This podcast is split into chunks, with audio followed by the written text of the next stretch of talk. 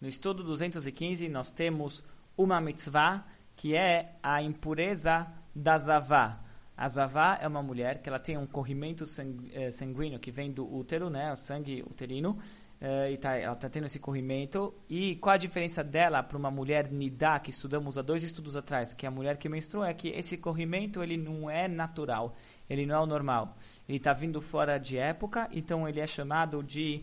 Ele tem outras leis, não é a lei de uma, da mulher nidá normal, ele tem uma lei um pouco diferente.